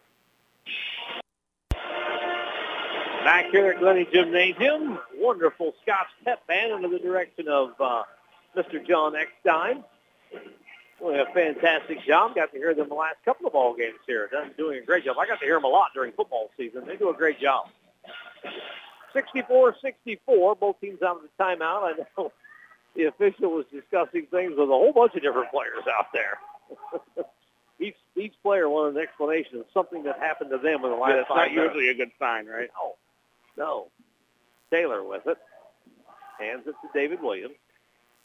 Picks up his dribble top of the key. Now back to Taylor in the right wing. Drives baseline. Blocking foul. Good call. I think Carl Dortch for the Prairie Fire. Yeah, it's Dortch that'll have his second personal foul. That will put Kyle Taylor to the free throw line. It's coach's kid, so I'm already automatically putting no, you can't do that. a couple free throws in there. These two, uh, no headshot one tonight. 77% on the season. Not a ton of free throws, 43, but made 33 of them. And I did. Yep, I you did it. absolutely jinxed him. I apologize. I'm going to go down That's and apologize twice to now that Sean. the Scots have missed the front end of a one and one. And that's just leaving points out there on the court. Could be plus four to make those Absolutely. free throws. Absolutely. Left wing. Driving is Rayner. And we got a charge call on Rayner. I heard the whistle, and I thought either A, we're going to have a charge on Rayner, Yeah, they're close. we're gonna have a flop call. wants a flop call, and the referee is saying no, no, no. there was He went right into his chest. Yeah, there was enough contact there. He might have sold a little bit, but I, it's not a flop. That's just, I, in my opinion, there's a difference between a flop and a sell of a call, and that was a sell of a call there. I don't like the flop, but there was enough contact that pretty good force. Corner, Declan Flynn, three is good! Declan Flynn! Another three ball for Declan. That's his third of the ball game, and the Scots lead 67-64. And the huge contingent of kids and family across the way for Declan Flynn, a local United Red Storm product in his sophomore season, really broke out here this last couple of weeks for the Scots. Three ball short, air ball by the Prairie Fire. They went nothing but net just like Flynn did. yeah, difference between the outside of the net and the inside of the net. Right. Oh, that's why one counted. and Brassfield swings it to Williams on the left wing. Scots with a three-point lead and the ball. No bad pass. Williams with the entry pass, but he threw it way too far out from where Metcalf was going to post up. Yeah, and Metcalf had a nice seal, and that's I think that's Yeah. what he's telling. You didn't need to trip me towards the corner. Just I had the I had the seal. Just give it to me. Flynn now with 14 points. That leads the Scots. Brassfield has 13. Taylor with nine on those three threes, and Williams with seven all this half. He's not shot it well, though. One out of ten, one out of eight from deep. Knox trails by three with the basketball. Gariffi. It's it to Sean Gallery. His speed in the door Good to the defense post. by Flynn. He knocked it away, just couldn't quite uh, snatch it before it went out of bounds to get the steal. Yeah, that would have been that would have been a fantastic defensive play to get your hand on the entry pass and save it. As it is, it'll be Knox ball. Steal. Stripping it away is Kyle Taylor. He's ahead of the pack. Gets it ahead to Brassfield. He dunks it home, and the Scots up by five. Brassfield. So unselfish from Kyle Taylor. He was one on nothing and could have taken that in by himself, flipped it over a little bit to Kendall Brassfield and let him bring the house down. 69-64 on a three ball by Declan Flynn and a, uh, a dunk by Kendall Brassfield. Here's Lockett. Has got the Scots crowd into it. Gallery, tough shot. This is the shot. Contested. They're going to say the foul's going to go on the Scots. And at this point, nobody's agreeing with any of the calls here. and uh, boy, Coach Scrivener is really, really stretching the uh, the boundaries here of the coaching box. And he has given the official an absolute piece of his mind. That'll be the second. Another referee went over there to kind of calm him down and walk him away. And this is the uh, free throw. The fans around us with the old ball don't lie. Second free throw here by Gallery. That's 10 fouls for Monmouth Rose or Monmouth College. So they are in the uh, double bonus. Well, both teams in a double bonus. 19 fouls for Knox. Second free throw is good by Gallery. Only one field goal for Sean Gallery. He averages 14 points. I just got him for, what, five? Yeah. That's a four-point lead for Monmouth. We're under five minutes now. 4.45 on the clock. They get it in the front court, just barely, down to 15 on the shot clock now. Taylor guarded by Rayner. Lob it into Jordan Metcalf. Picks it And up strong and score. Metcalf will get to the free throw line with a three-point play opportunity. Good strong move there by Jordan Metcalf. getting down to Metcalf time, and pretty soon it's going to be David Williams time, we hope, at the free throw line here in another couple minutes.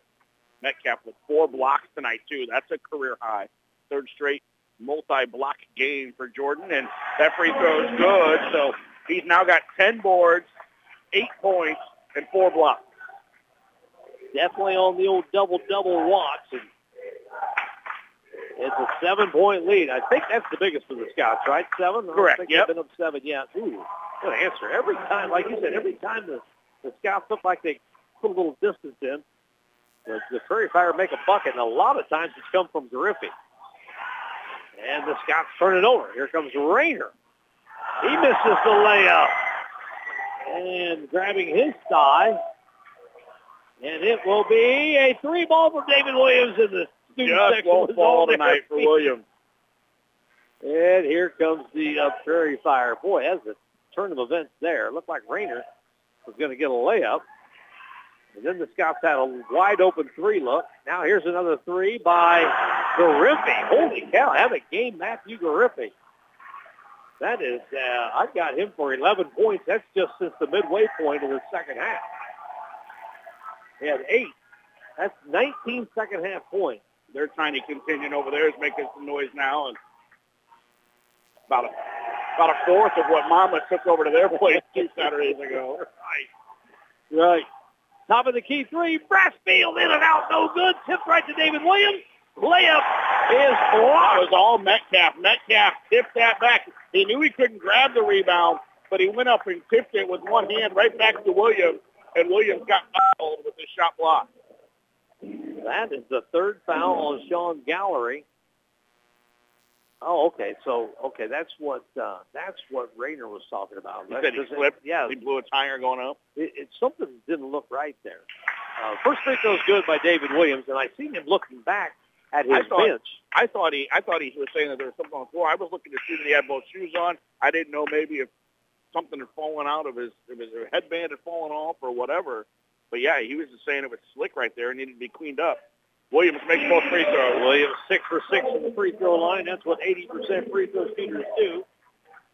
And that gives the Scots a four-point lead, 74 to 70, 309 to go. Big ball game here, standings-wise for the Scots, and there's nothing more that the Prairie Fire would like to do than put a, at least a little, at least a little kink in the uh, in the playoff run here by the Scots. Timeout taken by the Prairie Fire, 74-70, 305 to go. It is a full timeout. We'll step aside, take a quick 30-second break. Scots by four. Back here at Glennie Gymnasium, a fired-up crowd on both sides. The uh, nice student section here by the Monmouth College Fighting Scots. A good, good crowd here on this side. Got the pet band in the house and the uh, contingent behind the Knox bench starting to get into a little bit too. A good atmosphere. That's the way it should be, right? Yeah, absolutely. Every every time. And uh you know, it's one of those things when you're uh when you're when you're playing uh playing well, you get get things going. When you're playing your rivals, get things going and when you mix them both together, you can have a lot of fun. The uh, the playoff run there back in what was it 2019 when the Scots went to the national tournament. Boy, what a got to host the tournament here. That was that was a that was a special season. 74-70. Knox with the basketball, trailing by four. Edging the screen was, wow, Matthew Gariffi. Unbelievable. Another three ball by Gariffi. Holy cow. That is 14 points just at the midway point of the second half. Scots get into the front court. They lead by one, 74-73. Gariffi just right there to stop every momentum the Scots have had here in the second half. And Jordan Hill. Jordan Hill just took his eye off the ball right there and let it go out of bounds. That's that's careless turnover, and uh, Knox is getting yelled at right now for their team being uh, off the off their bench and a little bit onto the floor celebrating. Well, the Scots led 74-70 not too long ago. Now the Prairie Fire can take a lead here. And if I, yeah, you got to be all over Matthew Gariffi because he's feeling. Now we have an illegal screen. Hey, well, you know, they called that on Metcalf same referee called it on Metcalf outside the three-point arc earlier this half, and now they call it the other way there on uh, Derry, and it's his fourth as well. Uh, Metcalf was hoping for a one in the bonus there, but a uh, no. Well, it'll be two now. The oh, one and ones oh, are yeah, done. Right, Monmouth, that's true. Yeah, yeah, yeah. missed their last two front ends are one and ones, and And now Derry and Metcalf really mixing it up in the paint. Brassfield in the three in the corner.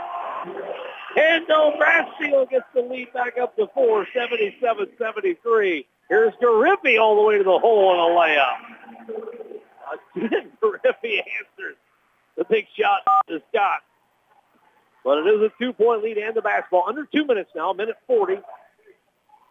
now you got to take care of the half. ball and find the open guy. That's what they did. Half took care of the ball. Metcalf was the open guy, and I believe Derry just fouled out, and he's mad about something at the other end. And tell you, with this official, he better be careful because this guy has already called a couple technicals tonight. Both were warranted. Not saying they weren't, but you don't want to say anything extra right now and give the other team two points.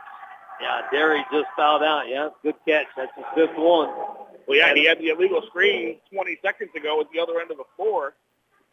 He is Derry and Metcalf were really battling in the paint, and the next time Metcalf touched the ball, he just had that look on his eye. I'm getting it to the rim. Three-point play is good. all the rim and a little backboard as well, and gets the three-point play. His second one here down the stretch.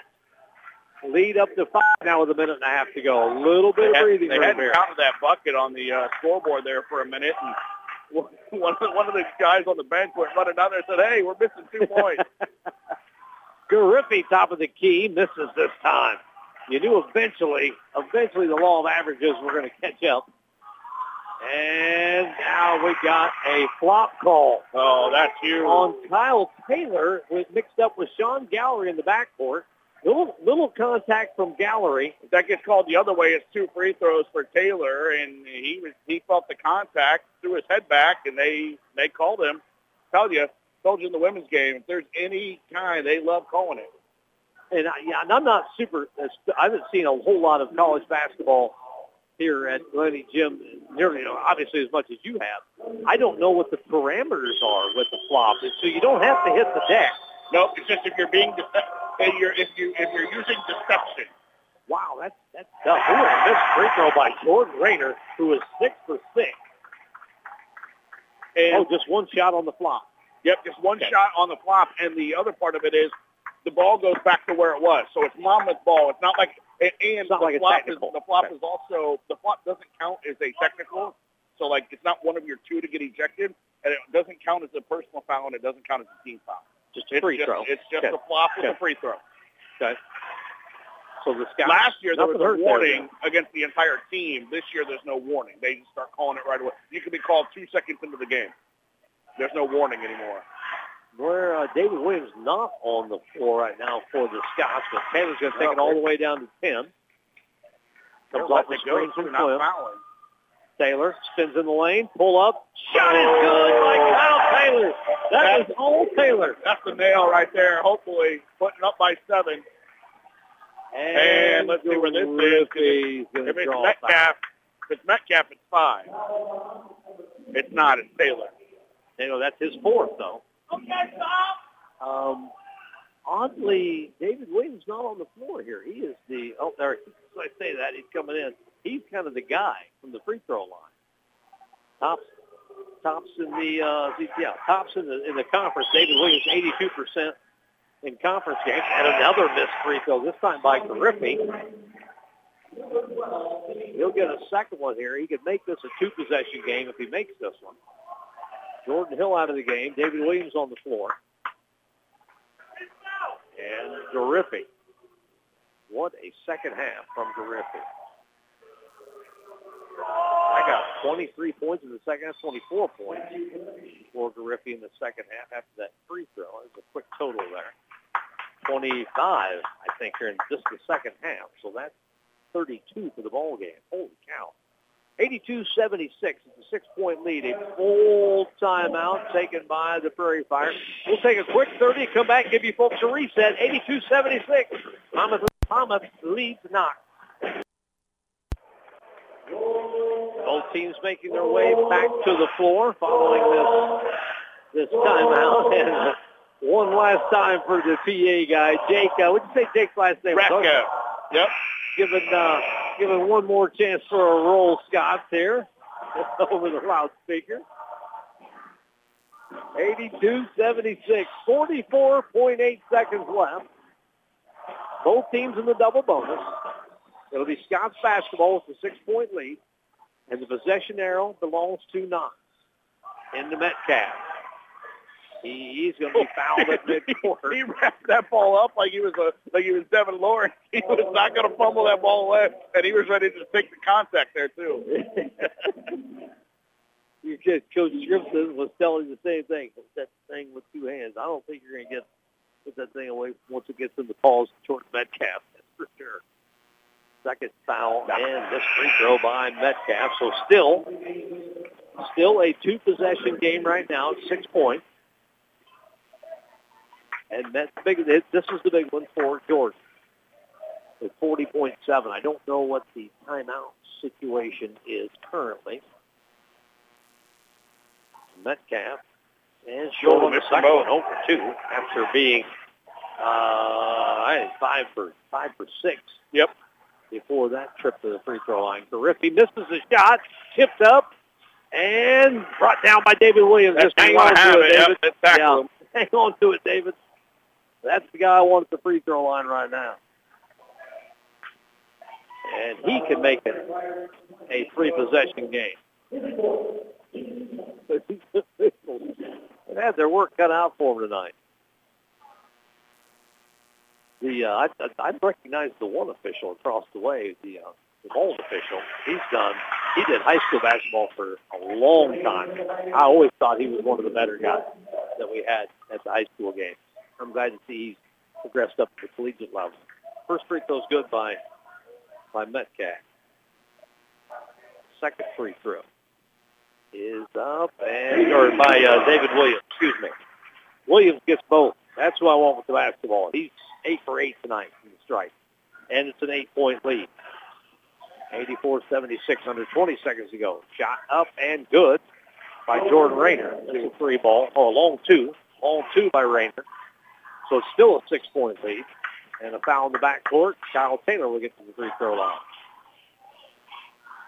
He's, uh, yeah, Coach, yeah, they're calling it a three now. As uh, Coach, They are? Yeah, Coach Coach Davis asked.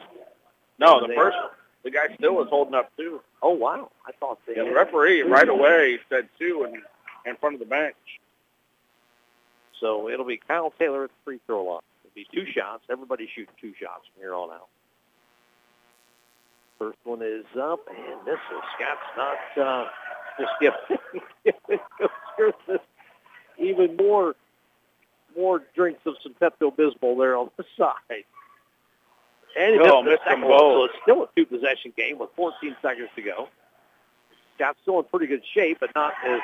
And there's a layup missed by Gariffi. Three ball and fouled as Williams fouls. That's not ideal. Rayner. He'll get three free throws with four seconds left. I think maybe Knox might be out of timeouts because I would have thought they would have called one after that last bucket. And that's really making, making Coach Griffin sweat even a little more here. Rayner, if he makes all three, which he's a solid free throw shooter, 79%, makes the first one. And he'll get two more. That will make it a one possession game. Second one is good too. Makes it 84 to 80.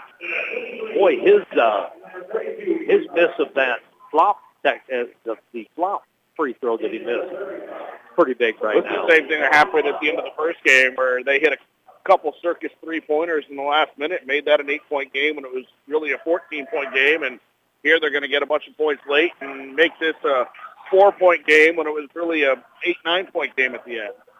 And a foul on Jordan Metcalf. The third free throw was missed by Rayner. And that'll put uh, David Williams at the free throw line, not Metcalf. David Williams. That's that's what I want there anyway.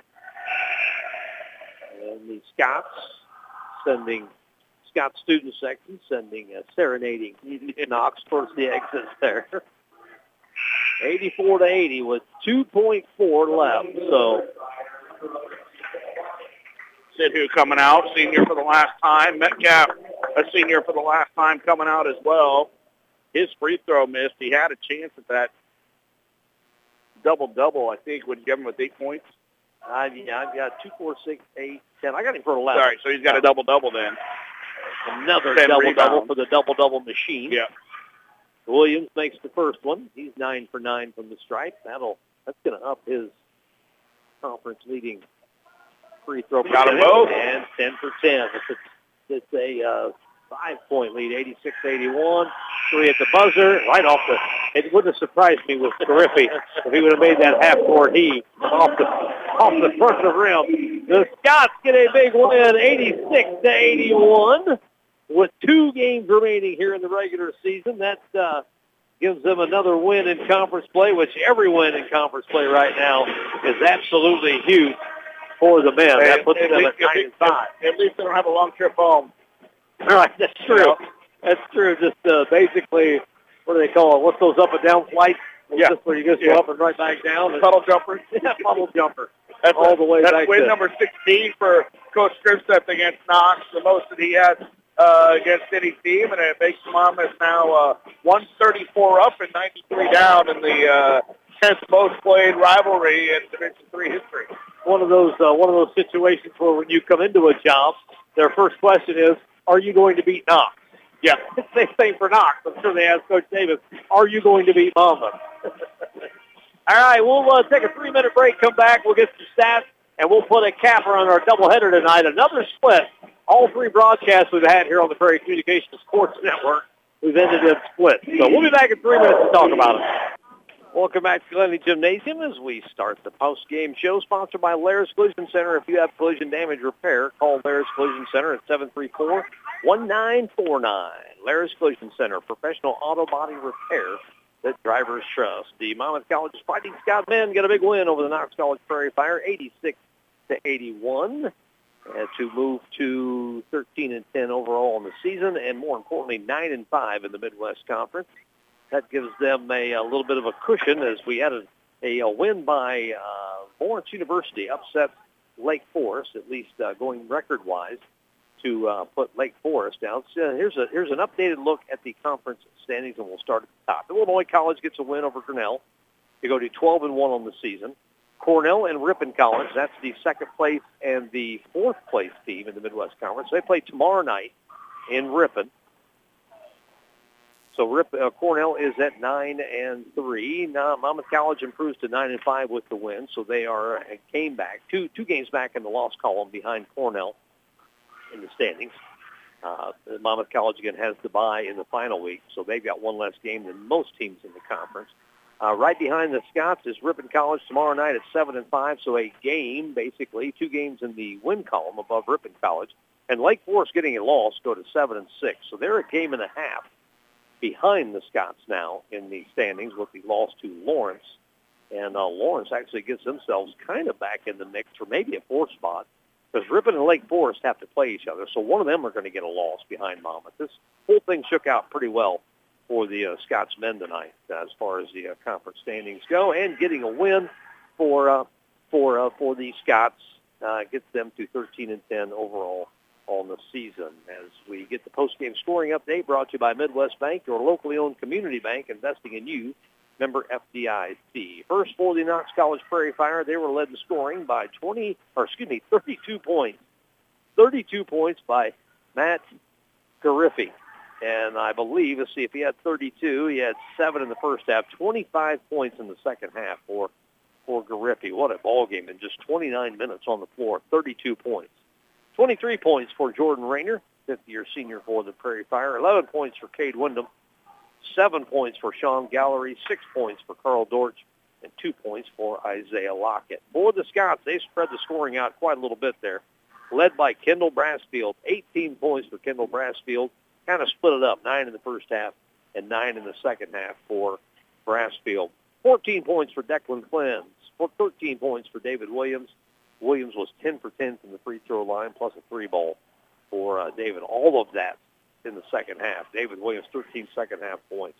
11 points apiece for Jordan Metcalf and Kyle Taylor, 8 points for Jordan Hill, 5 points for Gannon Greenman, 4 points for Yuvraj Sidhu, and 2 points for Turner Plummer.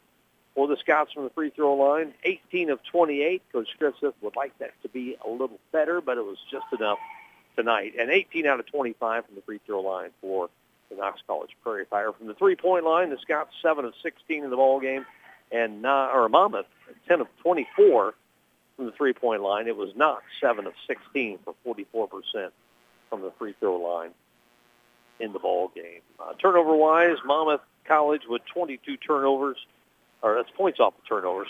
Turnovers, get this straight, 14 turnovers apiece for each ball club. Points off turnovers, that's where the Scots got the advantage. 22 points off those 14 turnovers by the Prairie Fire and just six points off the 14 turnovers for Knox. Uh, uh, six points for Knox off of 14 Monmouth turnovers. That paints the picture of an 86 to 81 Monmouth College Fighting Scot win as they go to 13 and 10 overall and 9 and 5 in the Midwest Conference. That was our second game tonight. Our first game tonight was the Scots women falling to the Prairie Fire in a low-scoring affair. Had a high-scoring second game, had a low-scoring first game, 45 to 38. Yeah, that was the uh, final of the college women's college game we had in our first game of the doubleheaders. Knox remains unbeaten in Midwest Conference play at 13 and 0. The Scots fall to 6 and 8, and they got some work to do. They got to win their final two games, and it's against the second and third place teams in the conference to uh, get a sniff at that, at least a fourth spot in the Midwest Conference tournament. That's uh, not a good night for the, the uh, Monmouth women as far as the standings go. But that's gonna that's gonna wrap up our coverage here from from Glennie Gymnasium hopefully we'll have some more basketball down the road. Maybe uh, pick up some Scots in the postseason. Hopefully, hopefully uh, the Scots get uh, both both the teams get in, and uh, maybe see them down the road. But good luck to the Scots in the next week in their final two ball games. I'm Sean Temple for Nathan Beleva, Sports Information Director here at Monmouth College, and also Jesus Alvarez for keeping us on the air, engineering tonight's broadcast. Thanks to uh, Nathan and Jesus tonight. We'll have more basketball tomorrow night from the shoebox at Monmouth Roseville High School. It'll be the Monmouth Roseville Titan girls, their final regular season game, taking on the Abingdon Avon Tornadoes before both teams head to the postseason starting on Saturday. That's a 7 o'clock tip-off from the shoebox. It'll be on uh, right here on AM 1330, FM 94.1 WRAM. So our pregame show will hit the air at around 640. Till then, folks, have a great rest of your evening.